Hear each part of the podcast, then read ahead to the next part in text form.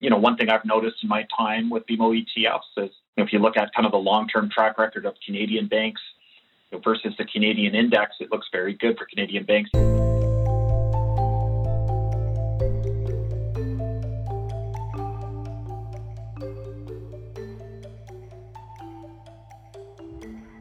Welcome to Deep Dive, a special episode of the BMO ETFs podcast. In these episodes, we put BMO GAM's investment strategies under the microscope so you can see how they work for your clients and your practice.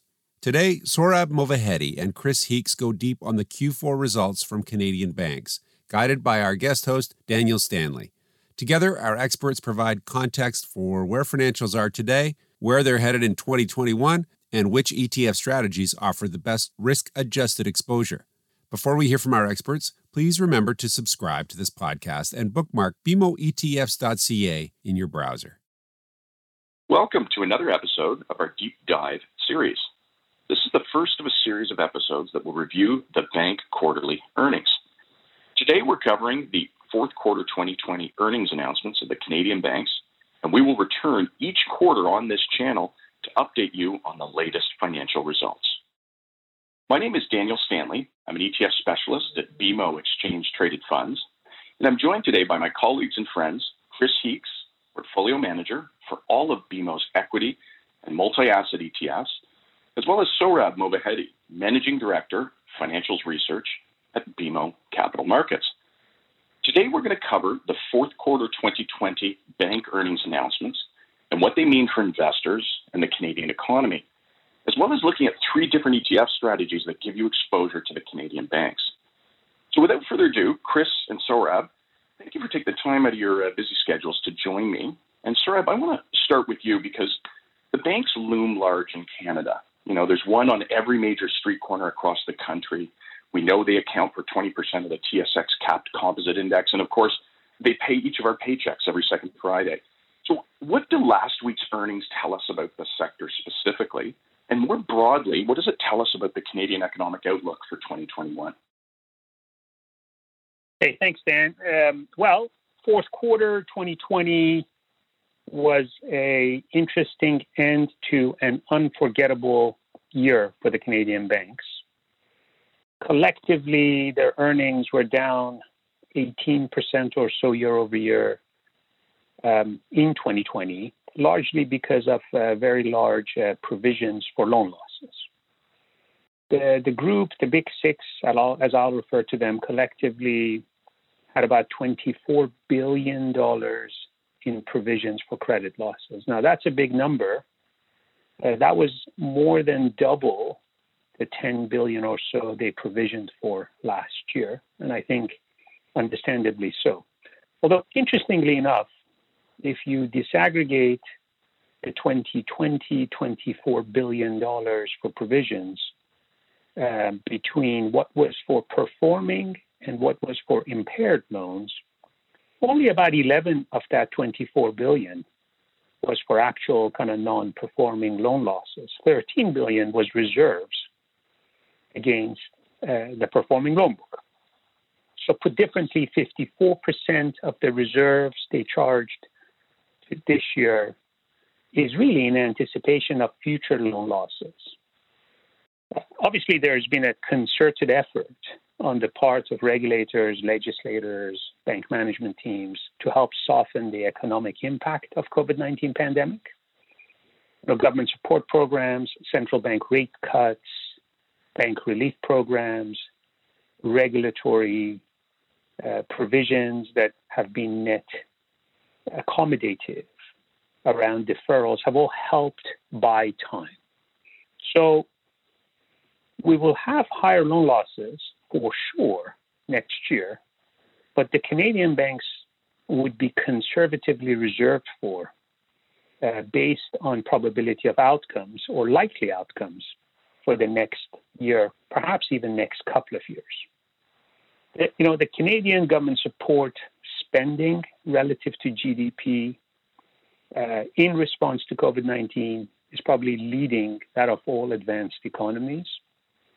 And the presence of ample liquidity, I would say, has primed the pump.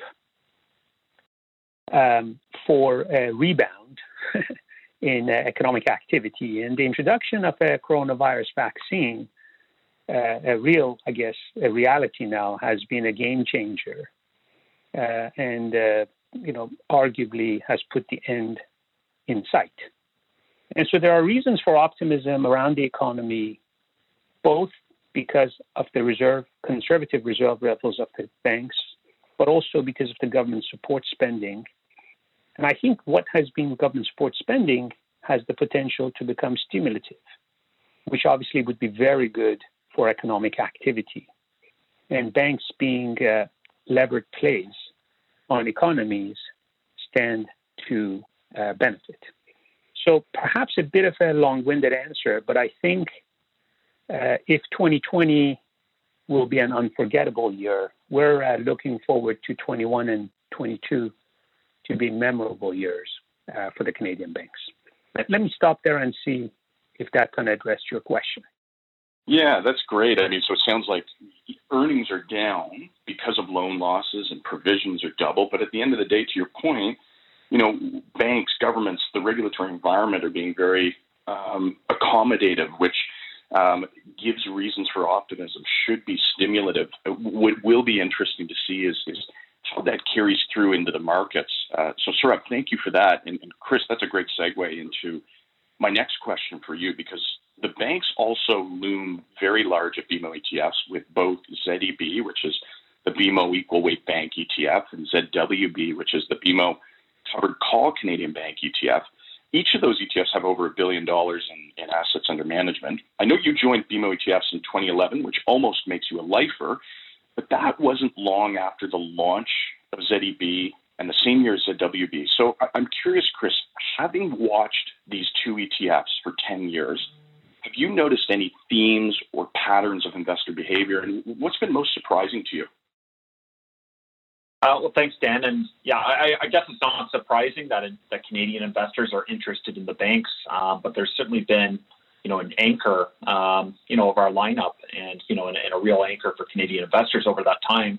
Um, like you said, there's about three billion in assets total between the two, and, and Canadian investors have really, you know, looked at the banks as a place to uh, somewhat safely, oh, never 100% safe with equities, but somewhat safely deploy risk, um, get a good income stream, uh, stream, and and um, and good capital growth over time.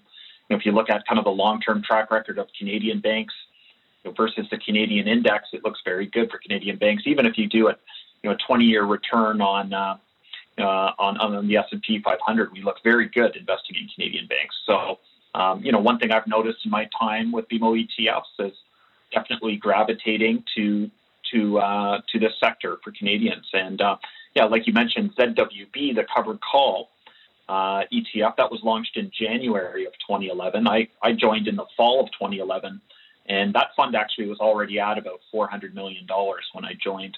So it showed you that you know Canadian investors really gravitated towards that covered call strategy, um, where you can earn a little more, little more income, and that certainly uh, fit a need uh, for investors at the time and going forward. You know, the search for yield, I think, was kind of coined or at least you know popularized um, in, in and around 2011. You know, when I look at them you know, this year what I'm seeing is again continued interest. You know, year-to-date flows, uh, particularly in the ZEB, so just the, the the uncovered Canadian banks, there have been about 280 million. Uh, we have another 75 million this year into covered call um, Canadian banks, and you know, again shows you that investor appetite. You know, when Canadian banks were having yields of in excess of six percent, you know, I think a lot of investors rightly looked at them and, and we called it out on our podcast as well, but looked at them as a place where you know we could potentially take some risk and, and seek to earn some good returns as they recovered from um, from COVID. So you know again, I think investors also have responded to you know the simplicity of the exposure. You know again, this is not uh, over engineered by any means. Both ZEB and ZWB, it's just simply the six largest Canadian banks equally weighted, you know, rebalanced twice a year You know, there's no there's no insurance in there, and it's just a it's just a simple systematic approach that I think have resonated. So, you know, again, as the yield is still pretty attractive, um, you know, at about four and a half percent, you know still above long time averages. I, I think we're still continuing to see that that interest, and uh, you know, generally speaking, has served Canadian investors very well over the last ten years, and even before that. Yeah, thanks, Chris. I, I, I couldn't agree with you more. The, the banks really are an anchor. And I love the way, particularly, you brought in the, the Canadian investors' sort of gravitation toward income, which brings up the question of the dividends in the banks, and, and then which brings up the question of the bank earnings. Um, I, I want to bring you into the conversation now because I find this really interesting. I feel like pre COVID, I feel like it was interest rates were the biggest concern for the banks, whereas now, with many sectors of the Canadian economy being shut down for extended periods of time, the, the issue of loan losses and non performing assets has moved front and center. Can you give the audience a bit of a primer on why interest rates and loan losses are so critical to bank earnings and, by extension, their dividends? And also share with us how they fared last week in this respect. Yeah, I think, um, you know, just to go back, I guess, to the essence of uh, the answer to the first question, we would be broadly of the opinion that credit concerns and loan losses are increasingly a uh, rear view mirror item for the Canadian banks, which I think brings interest rates back uh, to the fore. Now, just to take a step back, you know, interest rates and the business of taking deposits and making loans and collecting a spread is really the, the crux of the business of banking in Canada. We've been fortunate that our banks have diversified their revenues over time, adding business and fee businesses like uh, wealth management or capital markets advisory. So today, the Canadian banks generate, you know, and it will vary from bank to bank. Amongst the big six, roughly half of the revenues come from spread-based businesses, you know, taking your deposit, making a mortgage loan to me, stuff like that. Uh, but half comes from fee businesses. And when rates are low, all else equal, you do have headwinds to half of your revenues. And uh, maybe the way to think about it is low rates to banks are what low oil prices are to energy companies. And so, one logical reaction for a bank management team to offset the declining rates or the margin compression on at least half their business is to pursue volumes. You know, let's put on more loans. Now you can go after volumes by, you know, one way to do it is to open up your risk appetite, uh, pick up the marginal loan that maybe you would not have done under normal circumstances, but the marginal pickup in uh, spread outweighs the credit risk. The, the big issue generally is bank balance sheets are obviously levered anywhere between 15 to 20 times to one in basic, you know, asset to equity type uh, math, which basically says if you miscalculate the value of that loan asset, say by 5%, you can wipe out the equity. So that the toggle between the balancing act between the pursuit of spread based revenues uh, and growing that with that of credit quality is a very important balancing act for the banks. This persistent low rate environment um, is probably causing, uh, at least in part, the banks pursuing higher volume and that volume growth as a way to maintain net interest income, even if it's coming on at lower net interest margins, is something we're paying attention to. Now, the good news, I think, is that while bad loans are made in good times, good loans tend to get made in bad times. And so, in all likelihood, the loan growth for the banks in the foreseeable future, certainly coming out of the COVID pandemic, is likely to be less worrisome from a credit quality perspective. And so, if you think about credit and credit costs in some ways as the cost of goods sold for the Canadian banks, I think we're entering a period where uh, those costs will be lower, in part because of the front loading, if you will, the reserve building that the banks have done. But make no mistakes about it, the low rates are an issue for the business of banking. And as optimistic as we are on the outlook, we are not losing sight of the fact that they tend to present some amount of headwinds. Now, the good news here is the banks are actually trying to play the yield curve in that business. You know, the how much do I have to pay on deposits versus how much do I make on loans? And if we're right, and the government support programs end up being somewhat stimulative for the economy, you would expect the, the steeper yield curve combined with a commitment really on the part of central banks to maintain rates, at least the short end of the curve, low for lower for longer, to provide some amount of uh, relief, if you will, on the revenue line for the banks. And of course, if you're able to grow your revenues uh, and you don't have the credit costs, it boils down to your expenses, which has been in uh, intense focus for every one of these banks.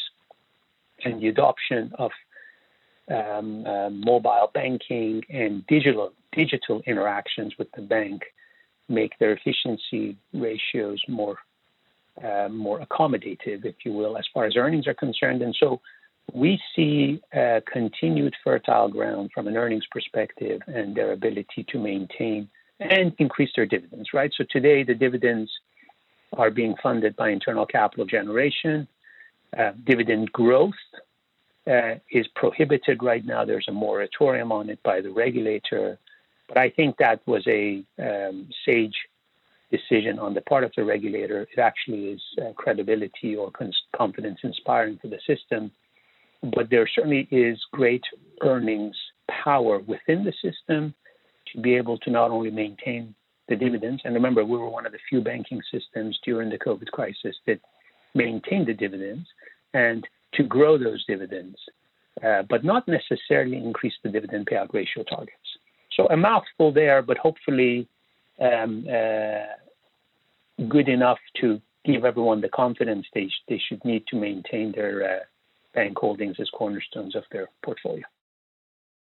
So I, li- I like the way you built that sort of cautiously optimistic case, which is the you know the credit issues, a rear view, uh, which does put the interest rates back into the picture. But to your point, you know banks are more diversified. They get a lot of their earnings comes from fee-based business, and then you know compensating that on the on the the interest rate side is, is they're increasing their volumes. So um, I, I, think you've built up a really nice, cautiously optimistic case for 2021, which I think we all need given the, the kind of year it's been in 2020. You're listening to Deep Dive, a special edition of the BMO ETFs podcast.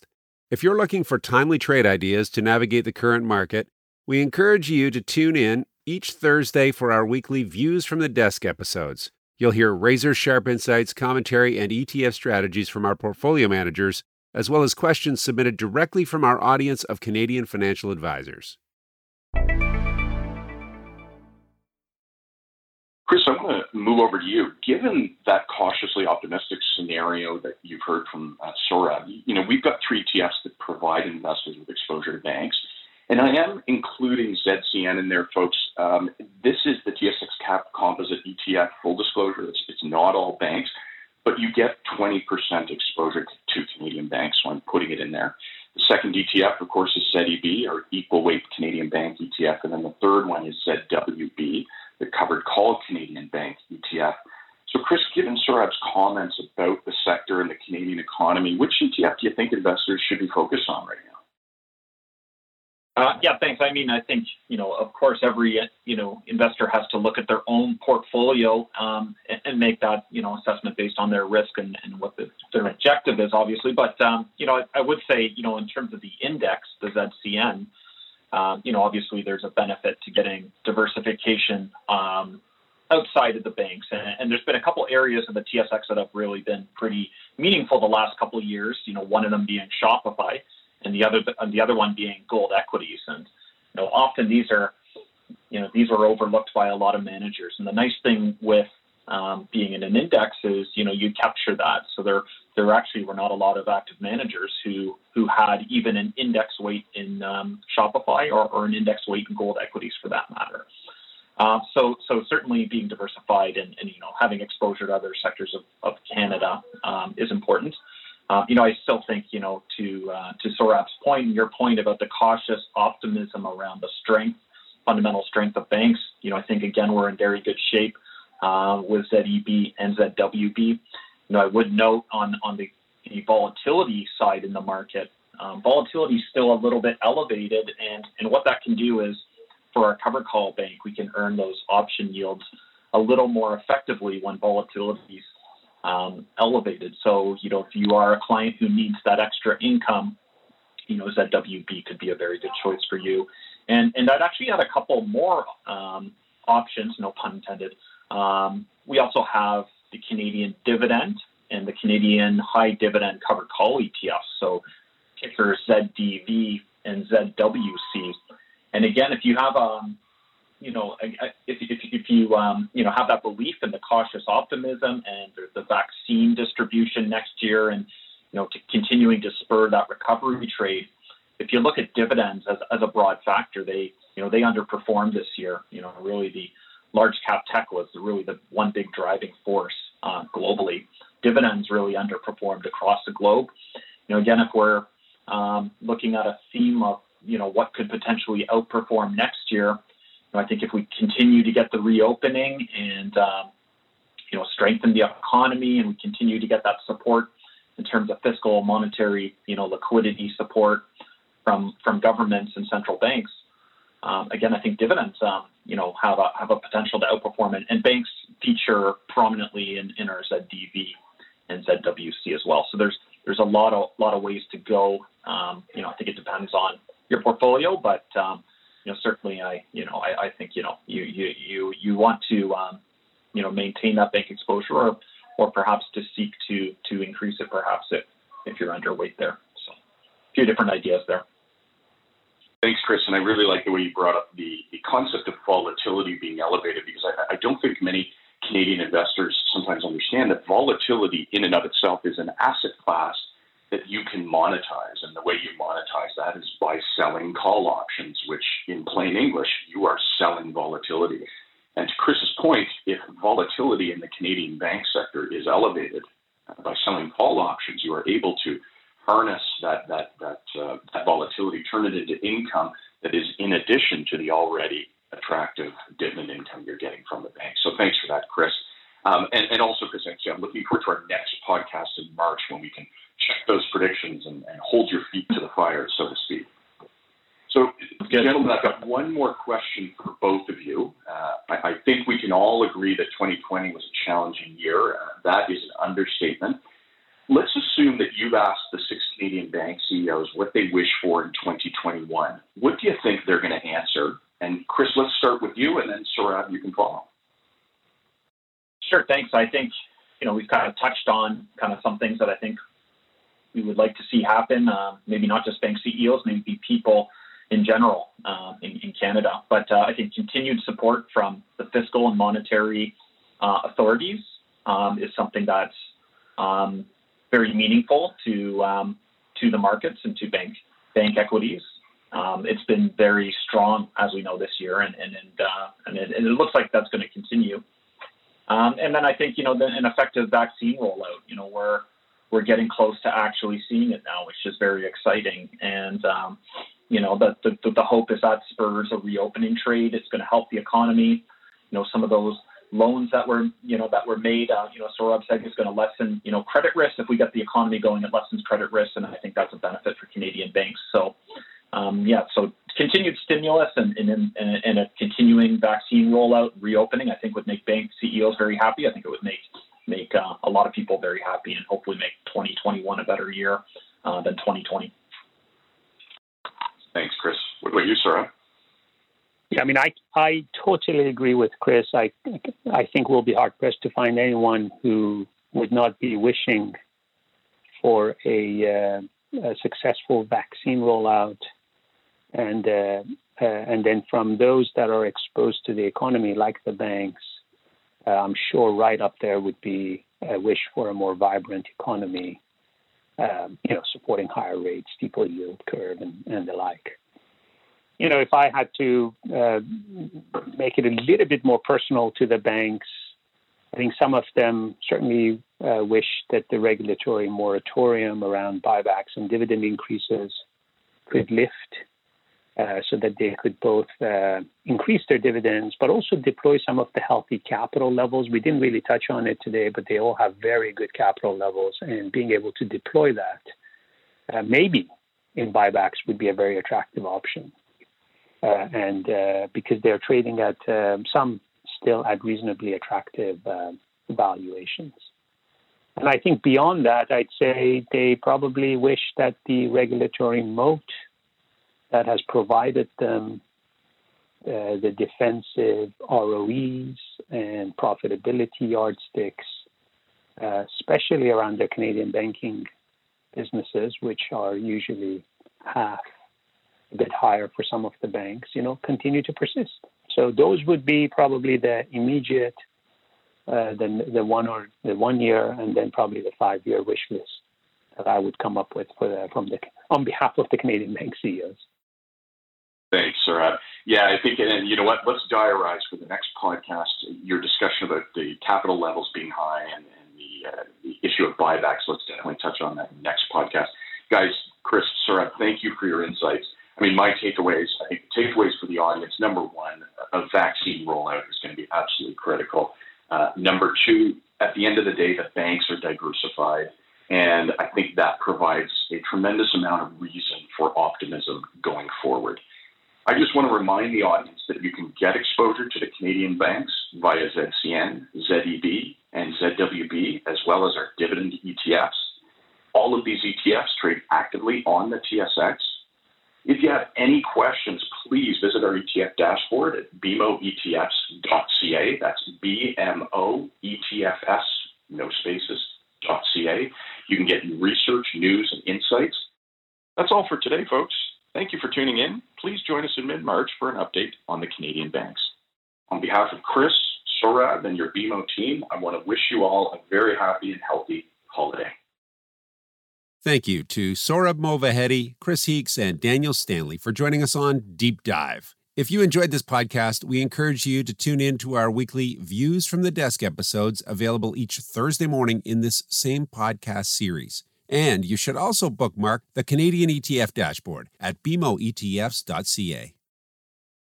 The viewpoints expressed by the portfolio manager represent their assessment of the markets at the time of publication. Those views are subject to change without notice at any time without any kind of notice. The information contained herein is not and should not be construed as investment, tax, or legal advice to any party. Investment should be evaluated relative to the individual's investment objectives, and professional advice should be obtained with respect to any circumstance. Any statements that necessarily depend on future events may be a forward looking statement. Forward looking statements are not guarantees of performance.